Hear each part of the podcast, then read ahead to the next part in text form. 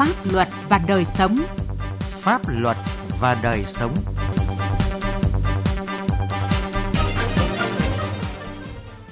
Xin kính chào quý vị và các bạn. Chương trình Pháp luật và đời sống hôm nay có những nội dung sau. Xử lý nghiêm lái xe vi phạm nồng độ cồn và sử dụng ma túy.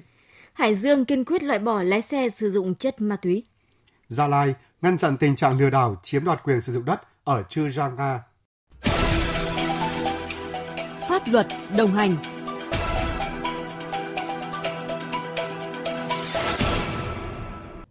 quý vị và các bạn, thực hiện kế hoạch của Bộ Công an, từ ngày 1 tháng 3 đến hết ngày 31 tháng 12, lực lượng cảnh sát giao thông toàn quốc sẽ tăng cường tuần tra kiểm soát, xử lý vi phạm theo chuyên đề người điều khiển xe trên đường mà trong cơ thể có chất ma túy, vi phạm nồng độ cồn. Ngay trong những ngày đầu ra quân, đã có không ít những trường hợp vi phạm bị phát hiện xử lý. Ghi nhận của phóng viên Đài Tiếng Nói Việt Nam. Vào lúc 10 giờ 15 phút ngày 6 tháng 3 vừa qua, tại tuyến đường cao tốc Hà Nội Thái Nguyên, tổ công tác đội 4, phòng hướng dẫn tuần tra kiểm soát giao thông đường bộ, cục cảnh sát giao thông đã dừng xe ô tô tải do một tài xế trú tại huyện Mê Linh, Hà Nội điều khiển. Qua test nhanh phát hiện tài xế này dương tính với ma túy. Khoảng 40 phút sau, tổ công tác tiếp tục phát hiện một tài xế khác trú tại thành phố Thái Nguyên điều khiển xe ô tô 5 chỗ dương tính với ma túy. Đây chỉ là hai trong nhiều trường hợp người điều khiển phương tiện trên đường mà trong cơ thể có chứa chất ma túy, bị lực lượng cảnh sát giao thông phát hiện trong những ngày đầu tháng 3. Đại úy Dương Xuân Đạt, Phó đội trưởng đội 4, phòng hướng dẫn tuần tra kiểm soát giao thông đường bộ, Cục Cảnh sát giao thông cho biết, lái xe sử dụng ma túy và các chất kích thích khác là nguyên nhân hàng đầu dẫn đến các vụ tai nạn giao thông gây hậu quả nghiêm trọng và đặc biệt nghiêm trọng. Những cái trường hợp mà sử dụng ờ, chất ma túy thì đa số là những cái xe của cá nhân, xe kinh doanh vận tải. Và thông qua những ừ, phát hiện này của các đơn vị chức năng thì ờ, chúng tôi khuyên cáo các ờ, doanh nghiệp nên thường xuyên kiểm tra sức khỏe định kỳ đối với các lái xe qua đấy để phát hiện những trường hợp uh, lái xe sử dụng chất ma túy. Kiểm soát, xử lý vi phạm theo chuyên đề, người điều khiển xe trên đường mà trong cơ thể có chất ma túy, vi phạm nồng độ cồn của lực lượng cảnh sát giao thông được nhiều người dân và chính các lái xe ủng hộ.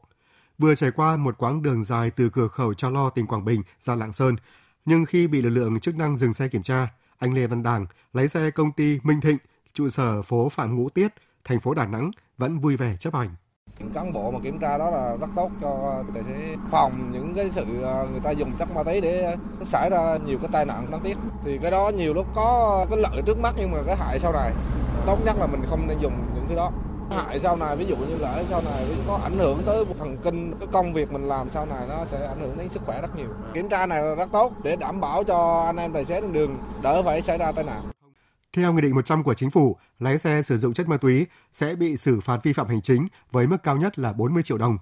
Ngoài việc bị phạt tiền, người điều khiển phương tiện còn bị áp dụng các hình thức xử phạt bổ sung như bị tước quyền sử dụng giấy phép lái xe đến 24 tháng. Đại tá Nguyễn Quang Nhật, trưởng phòng hướng dẫn tuyên truyền, điều tra giải quyết tai nạn giao thông, Cục Cảnh sát Giao thông cho biết, chính mức xử phạt cao như vậy nên không ít trường hợp vi phạm đã tìm mọi cách trốn tránh lực lượng chức năng, thậm chí là cản trở, chống lại lực lượng làm nhiệm vụ hợp người lái xe, dương tính với chất ma túy. Ngoài cái việc phát hiện thì chúng tôi còn phải tìm đến các cái tình tiết tài liệu, tang đồ vật có liên quan để chứng minh cho cái việc người lái xe sử dụng chất ma túy. Chúng tôi cũng thống kê lập danh sách để gửi tới các cái cơ quan tổ chức, nơi mà cái người đó làm việc cư trú, để có biện pháp quản lý.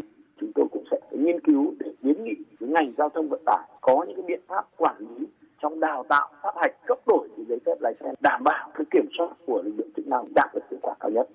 Trong tuần đầu thực hiện tuần tra kiểm soát, xử lý vi phạm theo chuyên đề, người điều khiển xe trên đường mà trong cơ thể có chất ma túy vi phạm nồng độ cồn, từ ngày 1 tháng 3 đến hết ngày 7 tháng 3, lực lượng cảnh sát giao thông toàn quốc đã xử lý gần 2.900 trường hợp vi phạm, trong đó có hơn 30 trường hợp lái xe dương tính với ma túy. Nhờ đó, tai nạn giao thông đã giảm cả 3 tiêu chí cả số vụ, số người chết và số người bị thương so với tuần liền kề trước đó.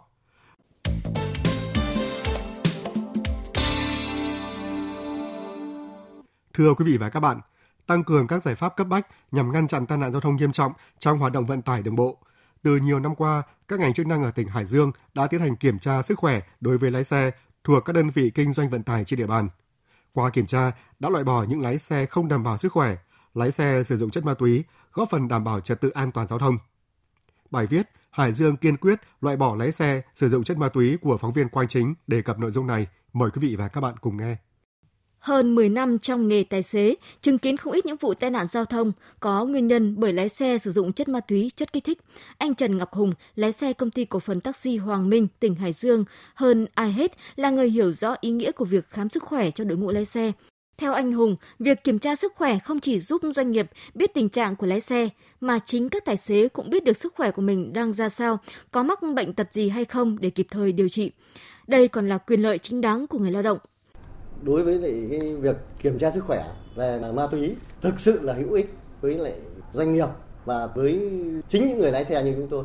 Bởi vì chúng tôi có được sức khỏe thì mới phục vụ được khách hàng tốt chúng tôi hàng ngày trên đường chứng kiến những cái hậu quả khôn lường và chúng tôi từ đây cũng muốn gửi cái thông điệp là tất cả anh em lái xe không bao giờ được dùng ma túy nên chấp hành đúng luật lệ giao thông để đảm bảo về an toàn giao thông.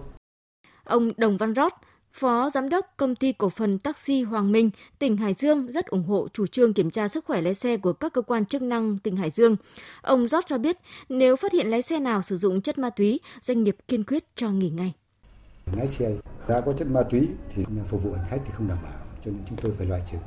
Kiểm tra chất ma túy đó là một cái điều rất tốt đối với các doanh nghiệp, mà nhất là doanh nghiệp vận tải hành khách như chúng tôi. Chúng tôi thường xuyên thông báo cho các anh em lái xe là phải chấp hành nghiêm không ờ, có chất cai nghiện trong người chúng tôi thường xuyên giáo dục rồi đôn đốc và kiểm tra phát hiện những hiện tượng nào là chúng tôi cho nghỉ tăng cường các biện pháp bảo đảm an toàn giao thông.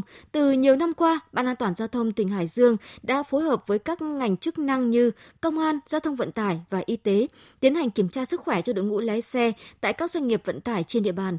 Ông Vũ Duy Bôn, Phó Tránh Văn phòng Ban an toàn giao thông tỉnh Hải Dương cho biết, Kiểm tra sức khỏe có sự thông báo trước nên có thể có những trường hợp lái xe đối phó, gian lận, trốn tránh nên trong quá trình kiểm tra còn có sự tham gia giám sát của cán bộ chiến sĩ phòng cảnh sát điều tra tội phạm về ma túy, công an tỉnh Hải Dương trong việc kiểm tra ảnh chứng minh nhân dân đúng đối tượng, đặc biệt là việc giám sát lấy mẫu nước tiểu.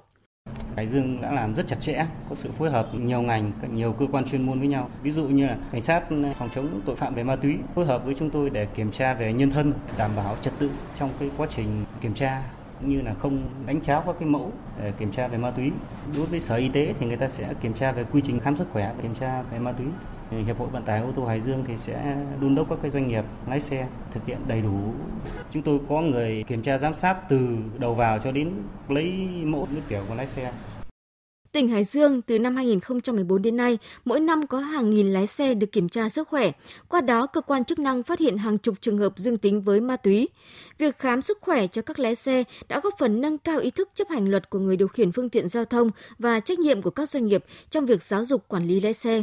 Ngay sau các đợt kiểm tra, Ban an toàn giao thông tỉnh Hải Dương đã yêu cầu các đơn vị doanh nghiệp vận tải chấm dứt hợp đồng lao động với những lái xe không đảm bảo sức khỏe hoặc dương tính với ma túy. Việc kiên quyết loại bỏ các lái xe sử dụng chất ma túy đã góp phần hạn chế những vụ tai nạn giao thông đáng tiếc xảy ra.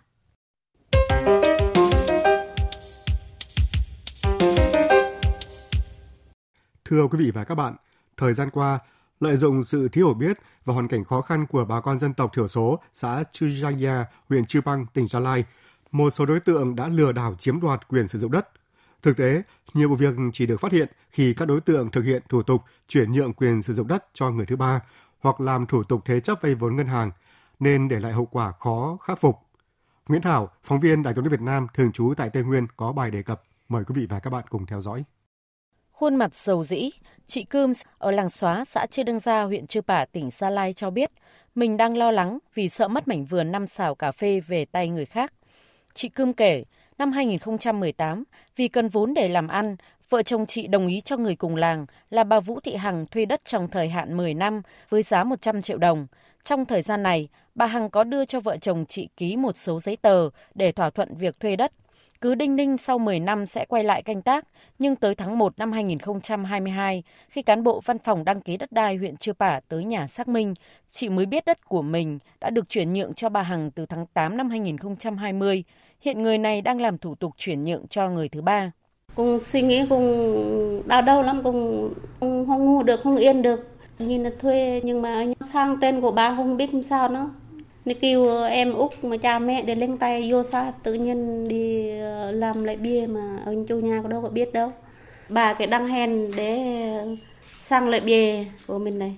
Sau này nếu bà Hằng hồng chiêu sang lại bia của tôi là thì tôi phải kiên cho xa Tại làng xóa, gia đình anh Trang cũng lo lắng mất mảnh vườn hơn 300 mét vuông đang sinh sống.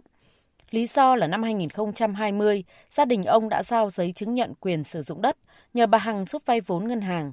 Từ đó tới nay, gia đình anh Trang chưa nhận được tiền vay mà sổ đỏ cũng mất tăm.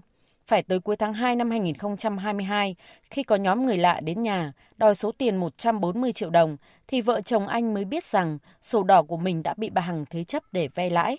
Người ta vô đòi nợ thôi. Tôi nói ở phải trả cái 140 triệu đó là mới trả cái bì đỏ lại. Xong mình nói ừ mình không có lấy được cái số tiền này.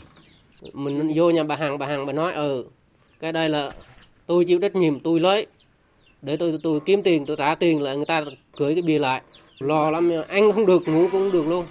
Mới báo cho trường thôn, nhà cho chính quyền, chị chưa báo. Ông Hoàng Anh Tuệ Giám đốc chi nhánh văn phòng đăng ký đất đai huyện Chư Pả, tỉnh Sa Lai cho biết, năm 2021, bà Vũ Thị Hằng đã nhiều lần thực hiện giao dịch chuyển nhượng quyền sử dụng đất và các đất này đều không chính chủ. Đầu năm 2022, bà Hằng lại liên tục làm hồ sơ thế chấp ngân hàng và chuyển nhượng các đất này cho người thứ ba. Nhận thấy có dấu hiệu bất thường, đơn vị tiến hành xác minh 4 trường hợp tại xã Chư Đăng Gia thì cả 4 hộ dân đều cho biết không bán đất. Theo ông Hoàng Anh Tuệ, nhận thấy tình trạng này sẽ ảnh hưởng lớn tới quyền lợi của người dân, nên đơn vị đã có văn bản đề nghị Ủy ban nhân dân các xã cần nêu cao tinh thần trách nhiệm trong hỗ trợ người đồng bào dân tộc thiểu số thực hiện các giao dịch đất đai. Đối với các ờ, xã ờ, vùng đồng bào dân tộc thiểu số thì cán bộ, công chức ờ, tư pháp ấy là phải nâng cao cái vai trò trách nhiệm. Khi mà thực hiện các cái quyền ấy, yêu cầu là đọc cho hai bên nghe, có chuyển nhượng hay không, mà thậm chí còn phải nhắc tới là đây là bán đất cho người khác có đúng hay không. Ông Nguyễn Văn Nội, Chủ tịch Ủy ban nhân dân xã Chư Đăng Gia, huyện Chư Pả cho biết, hiện nay chính quyền địa phương và các đoàn thể đang tích cực giả soát, xác minh hoạt động chuyển nhượng đất đai tại địa phương trong thời gian gần đây, đồng thời phối hợp tuyên truyền cho người dân cảnh giác hơn trong thực hiện các giao dịch. Vâng, khi ờ, phát hiện được cái tình trạng trên thì chúng tôi đã ờ, chỉ đạo cho lực lượng chức năng, ờ, công an rồi các cái cơ quan đoàn thể xuống tận từng hộ gia đình ở dưới làng để vận động tuyên truyền người dân để tránh những cái tình trạng đó là mắc lừa như vậy.